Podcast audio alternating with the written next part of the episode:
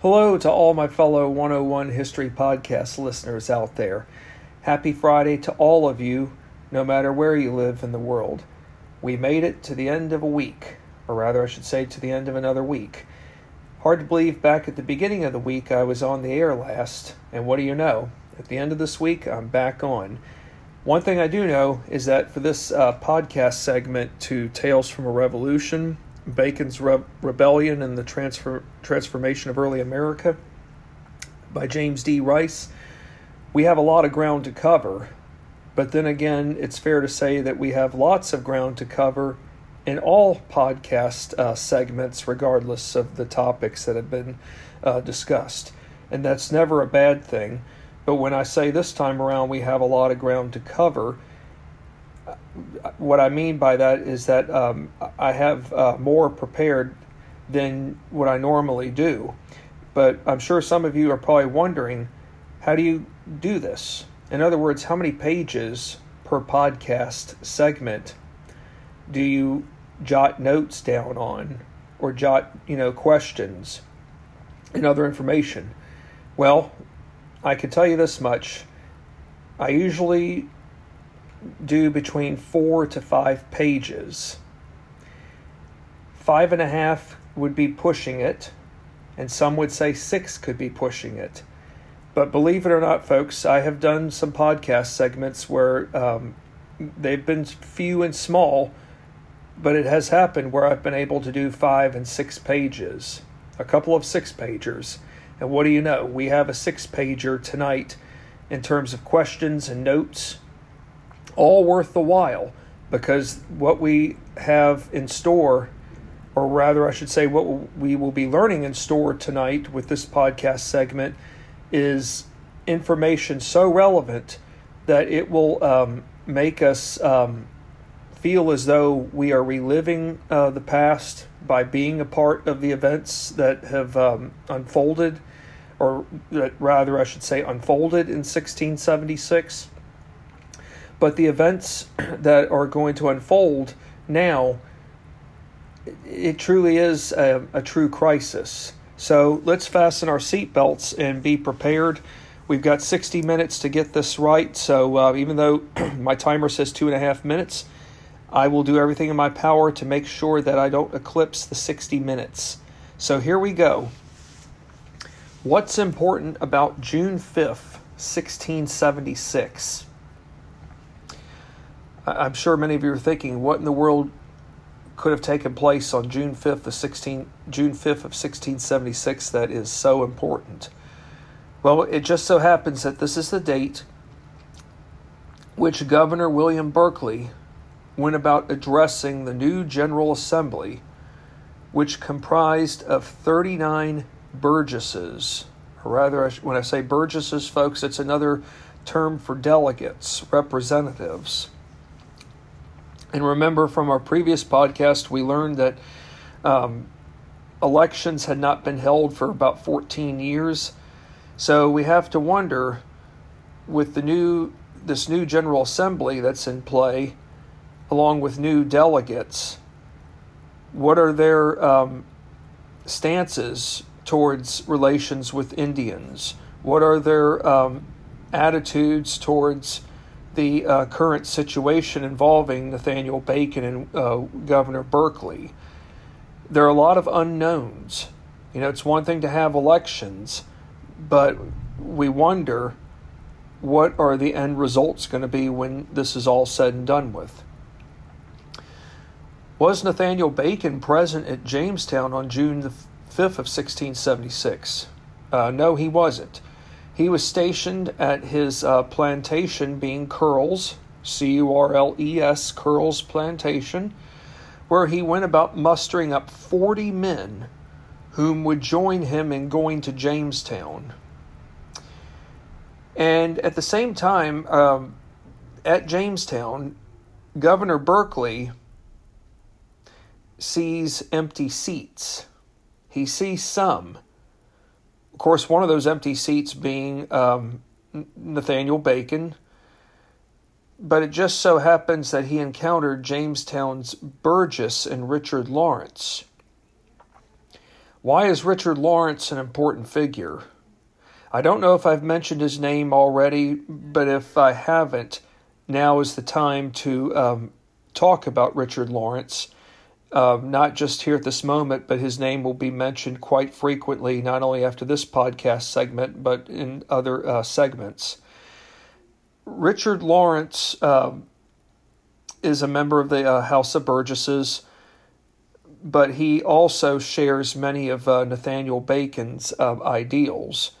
And I think we did learn from the uh, previous uh, podcasts that um, both Richard Lawrence and Nathaniel Bacon were actually, I take it back. Uh, that was uh, James Crews. pardon me. James Crews was the other Burgess whom represented Henrico County along with Nathaniel Bacon. So, but nonetheless, Richard Lawrence is a member of the House of Burgesses, and he is a very, very close friend of Bacon's. So, if he is a close friend of Bacon's, is it fair to say that he could be um, a supporter behind what Bacon stands for? Yes. June 5th, 1676, saw Nathaniel Bacon and 50 bodyguards depart Curles. And by departing Curles, folks, are they going to be marching to Jamestown or will they go by boat? I think marching to Jamestown by foot, that's going to be a long uh, journey. Now, by boat, is it fair to say by going by boat, you could get there a little bit faster? You could, but it also depends on the um, the speed at which the winds are going. If you don't have favorable winds, then obviously your boat's not going to be able to um, to go in the direction that you want it to. So we have to remember that the boats in 17th century are not we're not anywhere close to having um, motor engine boats. So it's not like you know we we unfortunately we're not able to take our keys in 1676 and start up our boats. We got a long ways to go before that level of technology ever surfaces. So, anyways, yes, Nathaniel Bacon and his uh, bodyguards depart Curles by boat. They arrived to Jamestown on June the 6th, where they anchored near shore not far from the Capitol building. However, there were gunners at Fort James whom positioned their cannons towards Bacon's ship. A messenger went ashore, that is, he rode um, via ashore to ask Governor Berkeley if Nathaniel Bacon could take his seat as a Burgess. Berkeley denied the request and ordered, ordered the gunners to sink the ship. But before they could attempt to sink the ship, the rebels were a step ahead.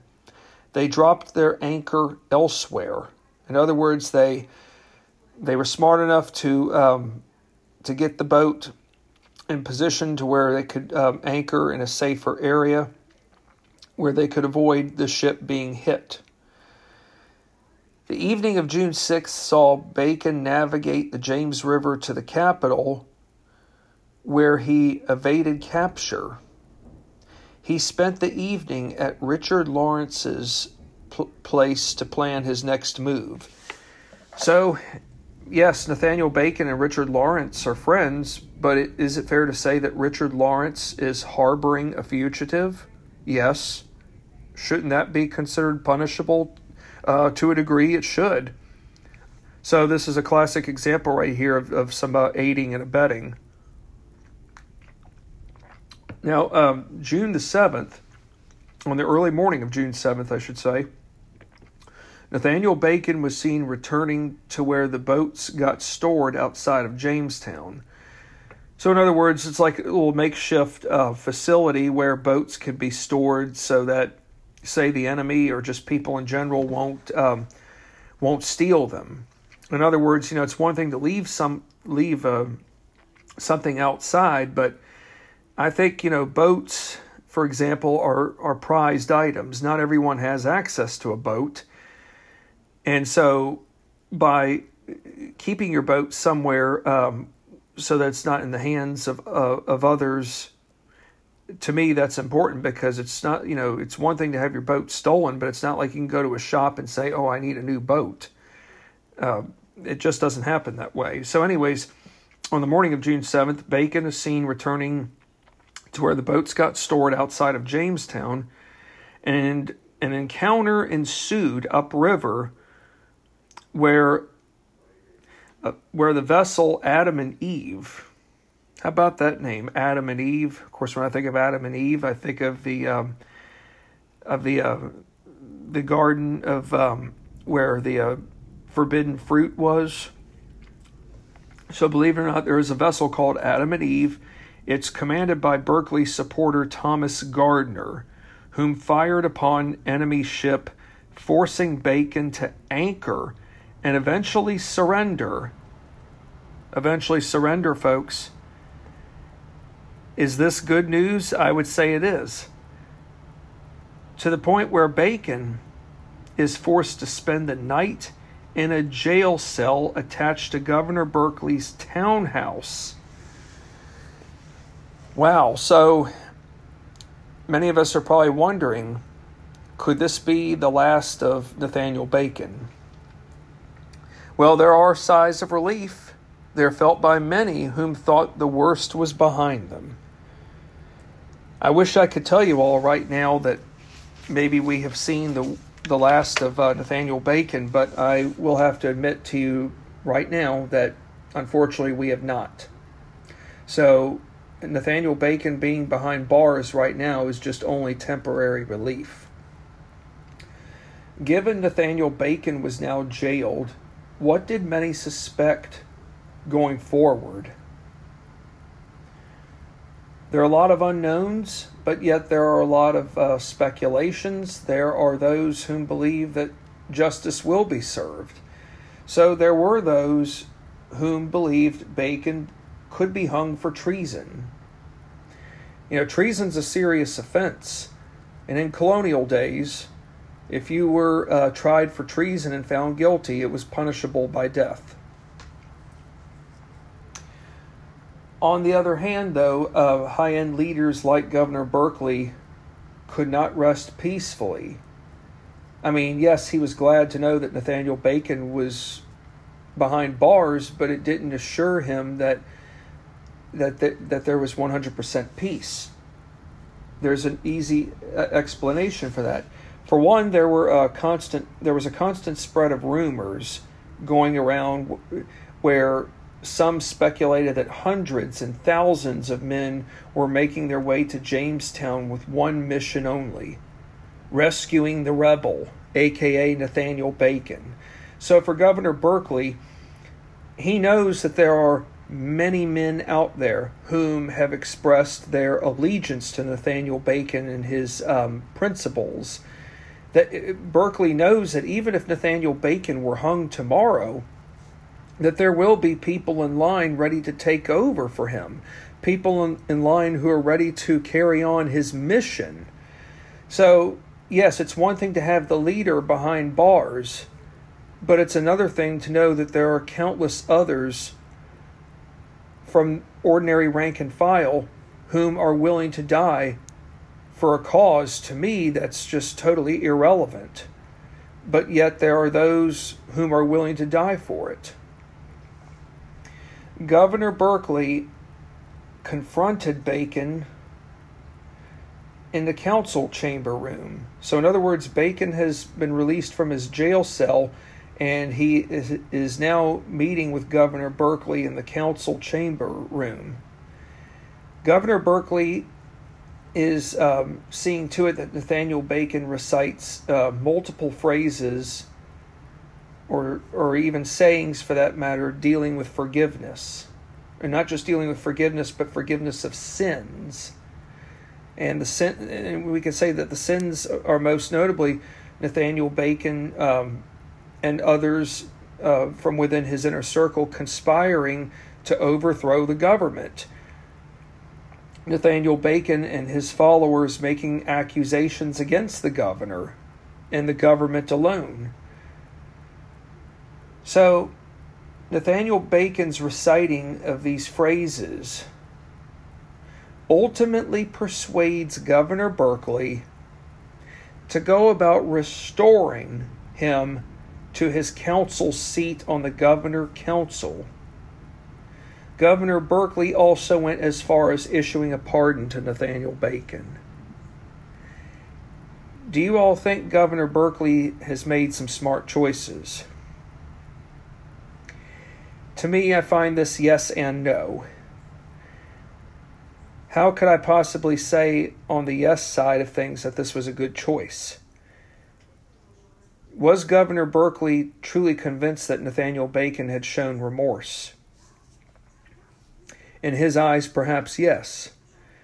Governor Berkeley also realizes that if he doesn't, um, if he doesn't give Nathaniel Bacon an opportunity to express his forgiveness through reciting of, fr- of phrases, if he doesn't give him some form of opportunity, then the Bacon followers will will stop at no end to um, resort to extremism, all in the name of um, their leader being denied his basic fundamental rights. On the other hand, I say no to this because Go- Governor Berkeley is falling for bait. In other words, Bacon's luring him into a trap. Bacon is saying, Oh, I'm just so terribly sorry for all my wrongdoings, but yet, if if Nathaniel Bacon was that sorry, he would have probably said to Governor Berkeley, "Look, go get some of your guardsmen, have them go, have them find my men, and tell them that this is over, that it's over, that they need to go about um, they need to end this. In other words, they need to uh, understand that I no longer want to uh, pursue this fight. But that didn't happen. The drama involving Nathaniel Bacon was high. Oh, there's no question about it. But the bigger issue at stake centered upon the status of Indian nations. From as far north as New York to south of Virginia and Carolina. Well, I mean, think about it, folks. Up north in New York, you have the Iroquois Nation. The Iroquois Nation, uh, remember, they conquered the Susquehannocks to where they took over the Susquehannocks um, territory in southern um, New York State along the New York Pennsylvania line, as well as into um, Pencil into areas of Pennsylvania that we know of today as the Poconos region, uh, Scranton or Wilkes-Barre.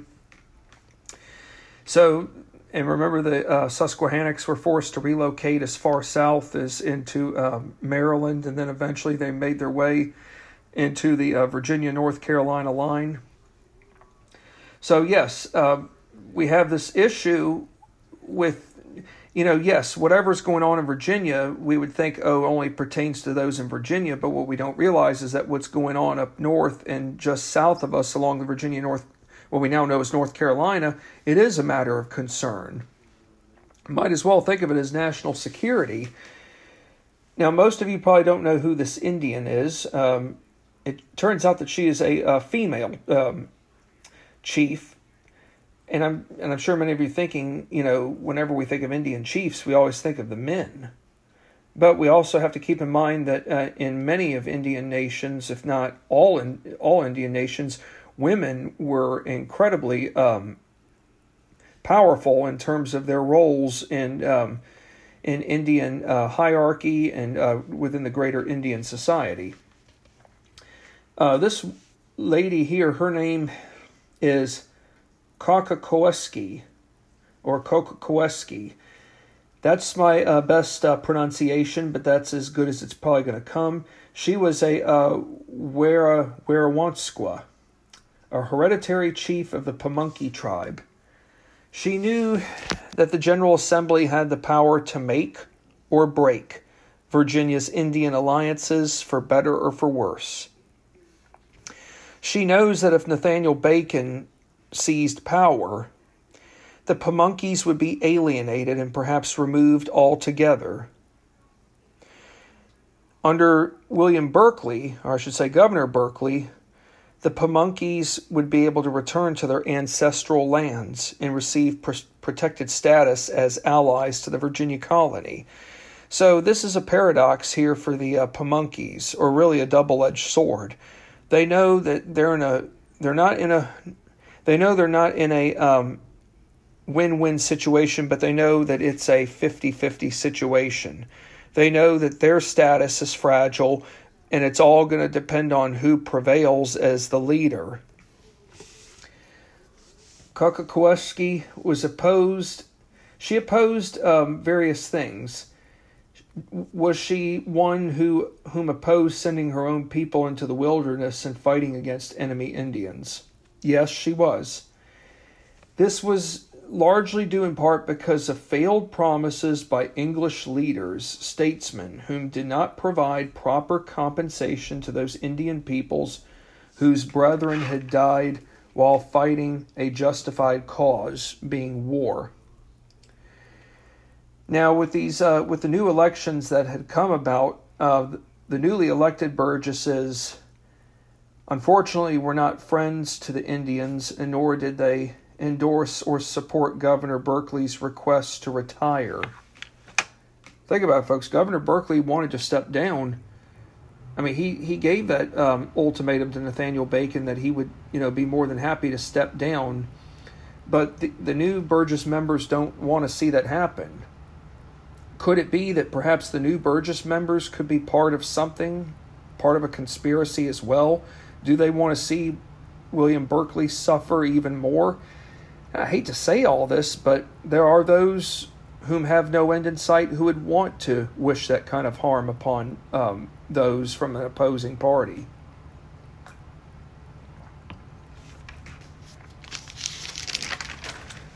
So, uh, moving on here to our next question. Did Governor Berkeley go through on his promise to deliver a commission directly to Nathaniel Bacon? You know, that's the one thing Nathaniel Bacon's been demanding is a commission. And he is so determined that he's going to get this commission. It's going to be one that's going to give him broad powers and make him in charge and not the government. Well, Governor Berkeley um, held his ground and did not give Nathaniel Bacon a commission.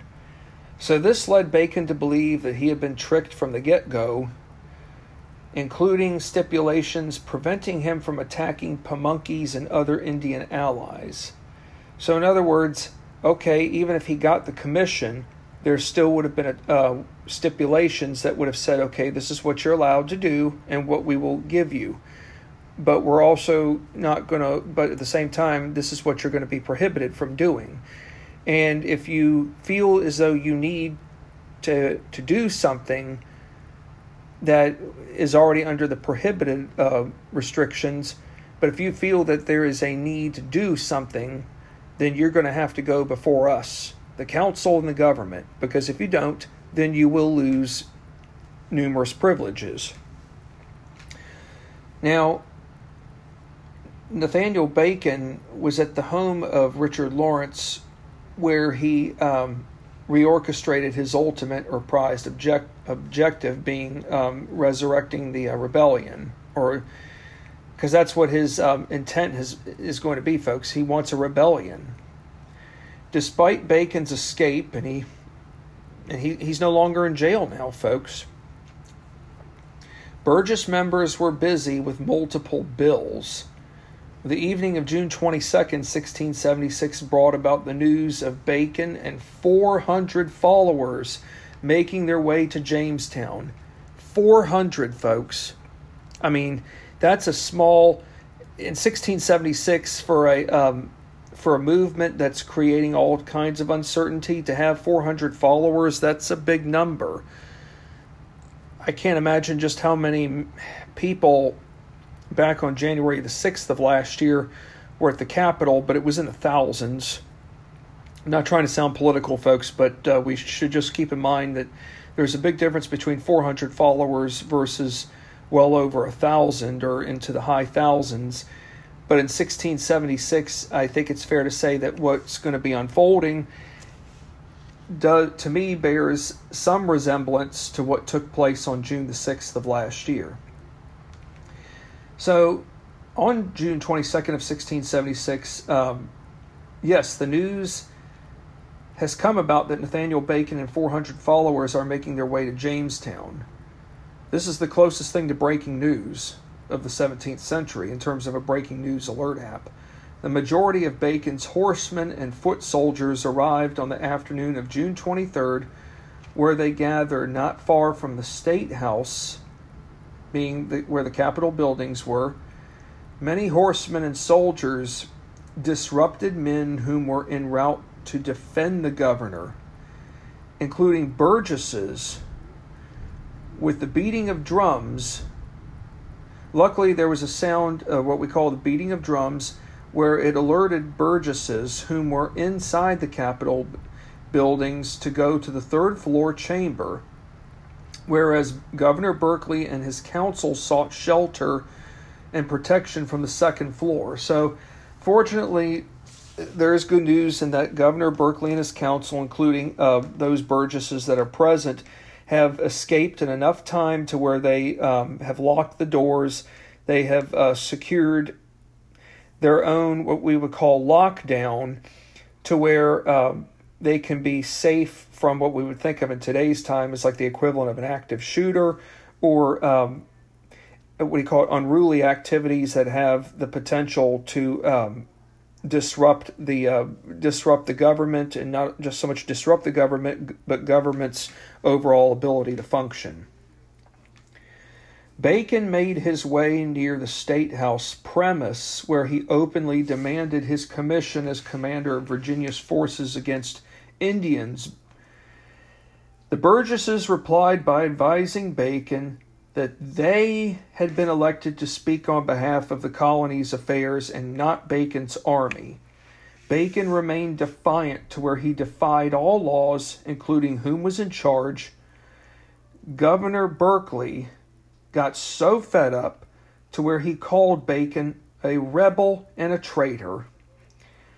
Bacon remained defiant behind commission requests to where tensions became so bad that in the end the governor's council forced Berkeley into doing the exact opposite.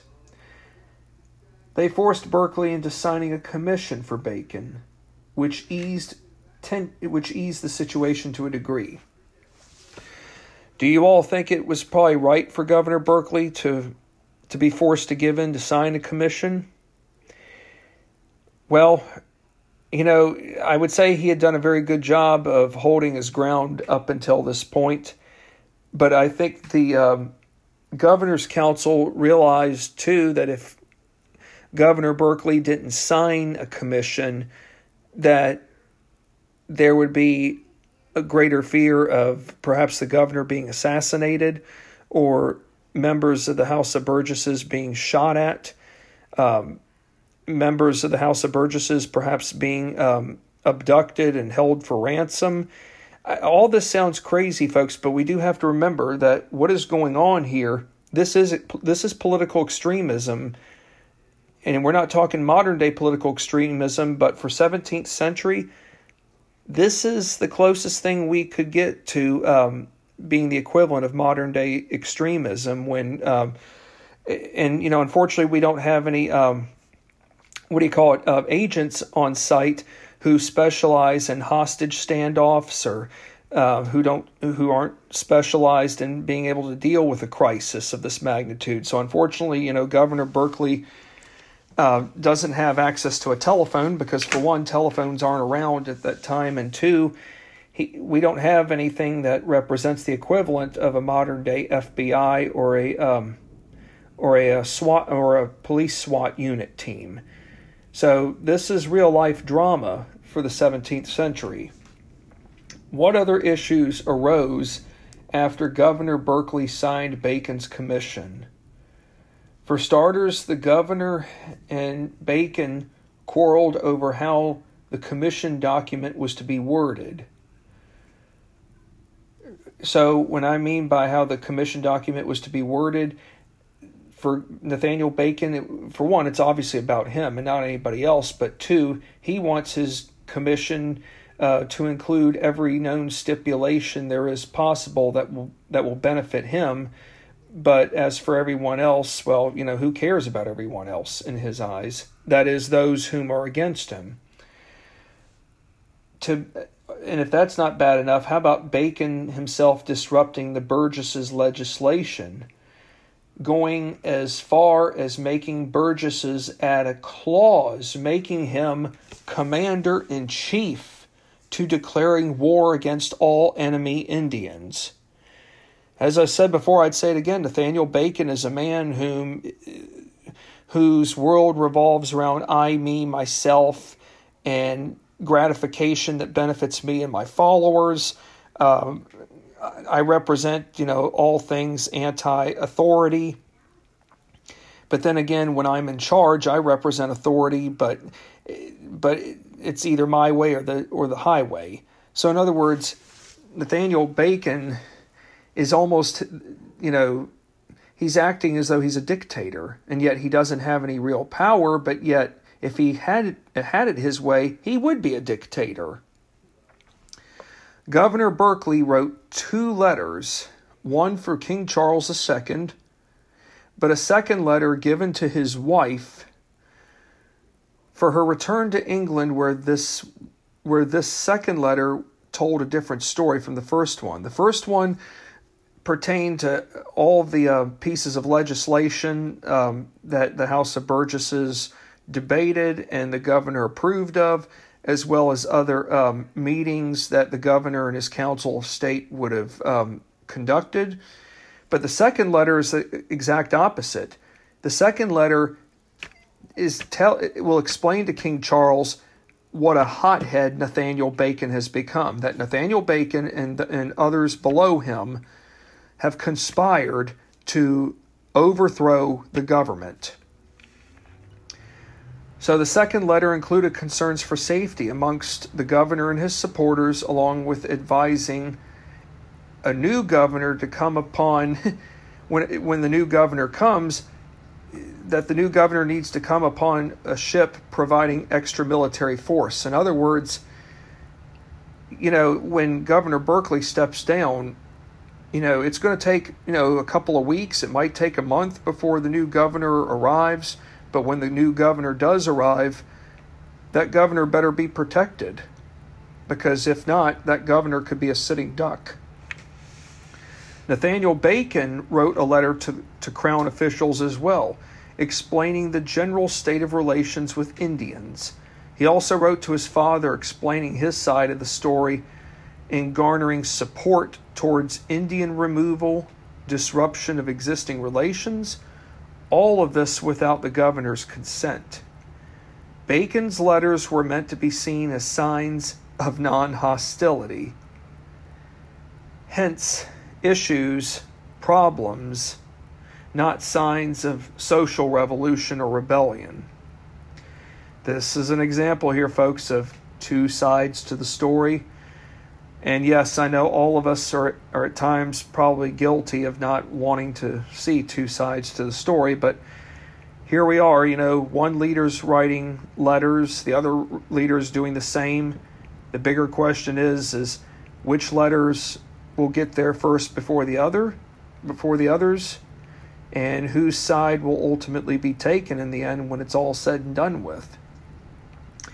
What did Nathaniel Bacon call for on July 15th, 1676? What do you think he called for?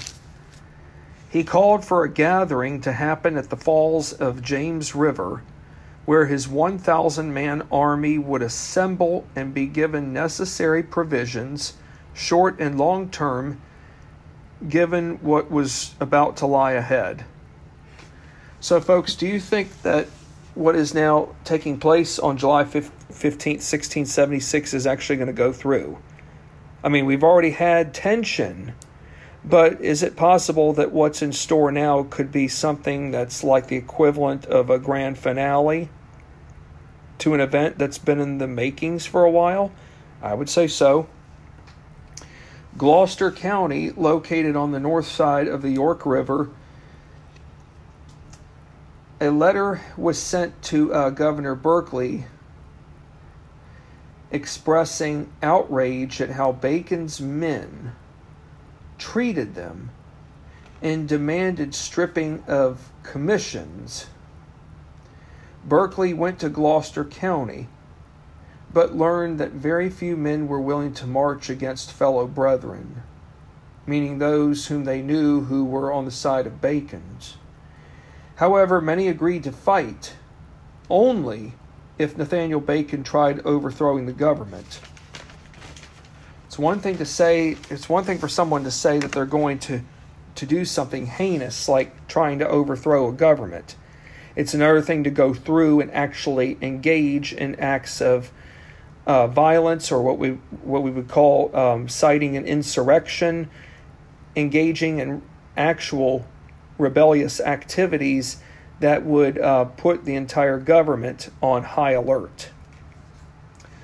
July 29th of 1676, the main body of Bacon's army came upon Middle Plantation. Middle Plantation, I know I mentioned that from a previous podcast uh, book topic, but Middle Plantation um, will eventually become what we now know as uh, Colonial Williamsburg. Middle Plantation basically was a group of settlements halfway from the main road crossing uh, peninsula between the York and James rivers. Bacon's volunteers set up camp seven miles from Jamestown.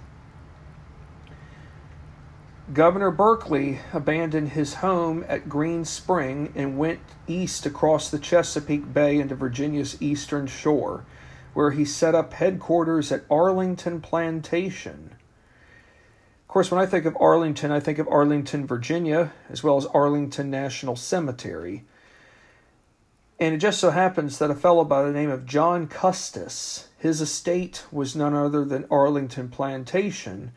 He allowed for uh, Governor William Berkeley to uh, set up his headquarters at the estate.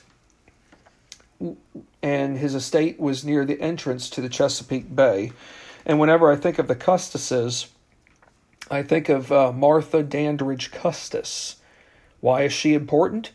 Well, for one, um, her she originally was Martha Dandridge, and uh, she hailed from New Kent County. Her father was John Dandridge, who served in the House of Burgesses. Martha Dandridge married um, Daniel Parke Custis, whom was a very, very well-to-do uh, landowner, a member of the gentry, Virginia gentry.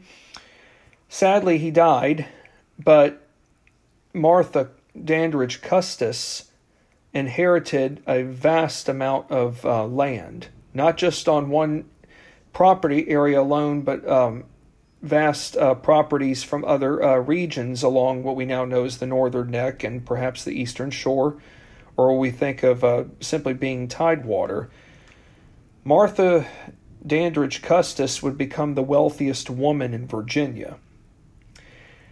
And she um, courted a fellow Virginian by the name of George Washington. And when George Washington married Martha Dandridge Custis, his property holdings skyrocketed. So, whenever I think of the Custises, uh, one person that comes to my mind is Martha Dandridge Custis, knowing at one Washington, but knowing at one time she was Martha Dandridge Custis, and knowing that she was the uh, wealthiest um, woman in Virginia based upon her uh, land holdings. Now, uh, what did Nathaniel Bacon and his army issue on July 30th of 1676? They issued a document called Declaration of the People. Declaration of the People, and of course now we have to wonder who really are the people? Are the people the greater community, or are the people only a select group of people whom have deliberately chosen to be disenfranchised. To me, the people here are are those whom are not satisfied with anything, and they are not necessarily folks the dregs of society. We have to be reminded that those whom are not uh, happy are often ones whom could be, you know, everyday middle class people, as well as those whom represent the upper middle class and upper class tiers of society. And I have I had to remind myself that after having read this book that uh, that those whom agreed and supported the Declaration of the People document were those from the upper class of society who were um, disgrunt- who felt disgruntled and betrayed by Governor William Berkeley. So the Declaration of the People levied many criticisms against Governor Berkeley's administration. Some accusations, or I should say grievances, included the following the governor providing measures benefiting those in high public offices, In other words, the uh, measures benefiting those in high public offices were those whom the governor favored. The governor um, was friends with. The governor whom would uh, do anything for those people, but not for anybody else outside the inner circle.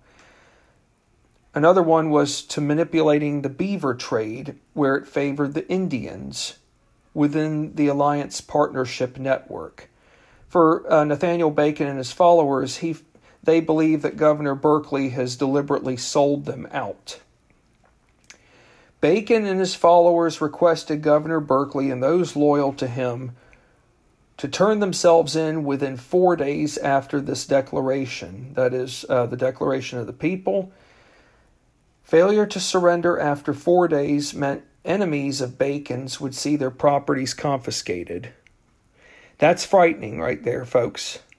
It's one thing to be against those whom you feel have caused you grievances, but now to issue ultimatums like this, where if you don't surrender after four days, that will come and destroy your property without your consent.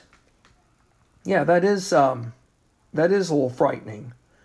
Many Berkeley followers did the exact opposite, where they actually heeded Bacon's orders 70 men, beginning with council member Thomas Swann, signed the declaration document. July 31, 1676, another declaration was signed proclaiming Bacon's supreme authority, giving him the means to direct a navy and tracking down Governor Berkeley. Well, you know, it's one thing to say, oh, I would have remained defiant and not signed the document. Well, guess what now? If you don't sign the document, you lose your property. You could be jailed. You might as well even be, sadly, you could be executed, your family as well. So, for these Berkeley followers or loyalists, they don't really have no other choice now. I mean, they, they know that what's now been thrown at them is a matter of life and death. August 8th of 1676, Nathaniel Bacon takes possession of Governor Berkeley's estate, Green Spring. Bacon's officers took the homes of 19 loyalists and converted them into rebel posts. Wow. Um, I can't imagine what that must have been like to have witnessed, but it's um, it's hard to believe that this is going on, folks, but it did happen. September 7th of 1676, the first of Berkeley's ships enters the eastern end of Jamestown Island, Governor Berkeley came ashore to issue a proclamation offering pardons to everyone except Bacon and two other men. Many abandoned Jamestown with the fears of being captured by Berkeley loyalists. September 13th of 1676, Bacon launches an assault against the loyalists on horseback and he went as far as seeing to it that all women loyalists got held hostage. Why would he have gone as far as holding all these women, given they were loyalists, hostage? Was he trying to meet a ransom request? No.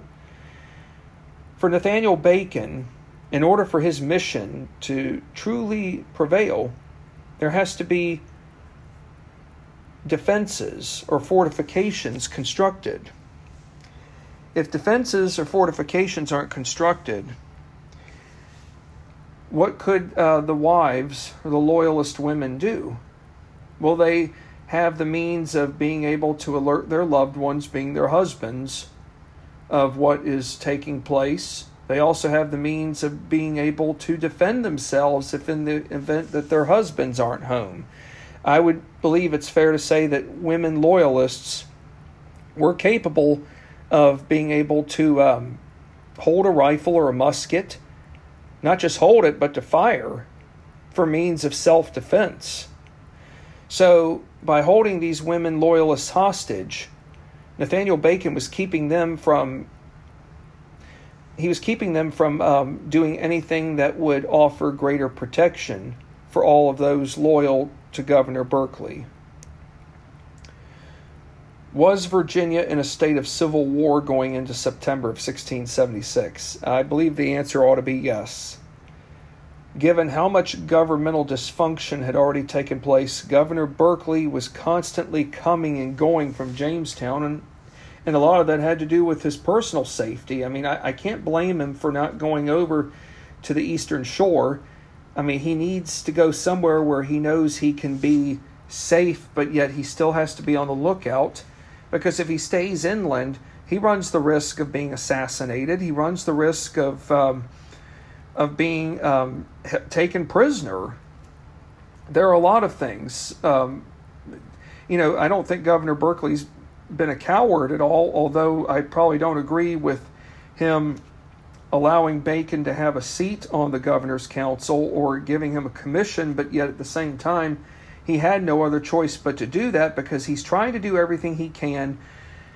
He was he was doing everything he could to modify a situation from getting so bad and not just getting so bad but getting to the point where it's now become so extreme to where no resolutions are able to go to take place to where things can go back to where they were prior to um, what has now been going on within the last three years.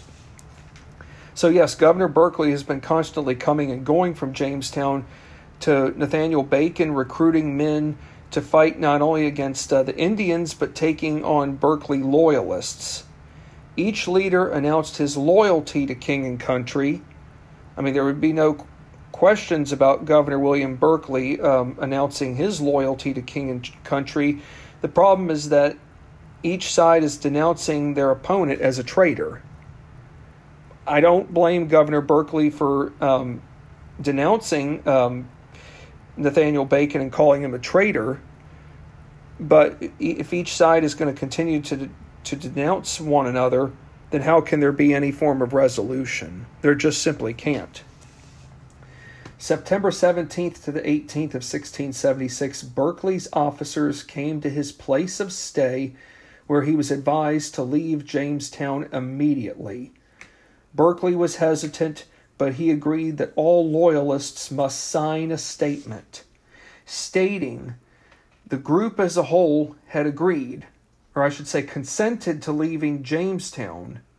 In other words, they just didn't give up the um, they didn't give up the site without a fight. In other words, they knew that that this was now or never, September 19th, 1676, Jamestown now becomes Nathaniel Bacon's prized possession. He has it, folks. What do you think he's going to do with it? What happened come the late hours of September 18th and into the morning of September 19th, 1676? Governor Berkeley and his band of loyalist followers watched from the ship's deck they watched the inevitable take place. Nathaniel Bacon ordered his band of rebel troops to set Jamestown ablaze, to set it on fire, folks.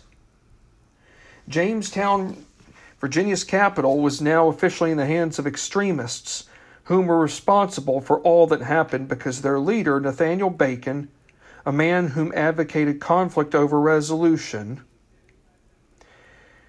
believed that it was okay to um, live in a world where extremism was the new norm. All because all because he never got requests that were intended to be for him and for his purpose only. The requests, like a commission, were given as a means of not just appeasement, but as a means of soothing the tension. Nathaniel Bacon abused it. Nathaniel Bacon abused everything that was done in the form in terms of modification. Nothing satisfied him. But what did satisfy him was taking matters into his own hands, where he finally got his hands on Jamestown, to where he and his band of rebel troops set Jamestown ablaze.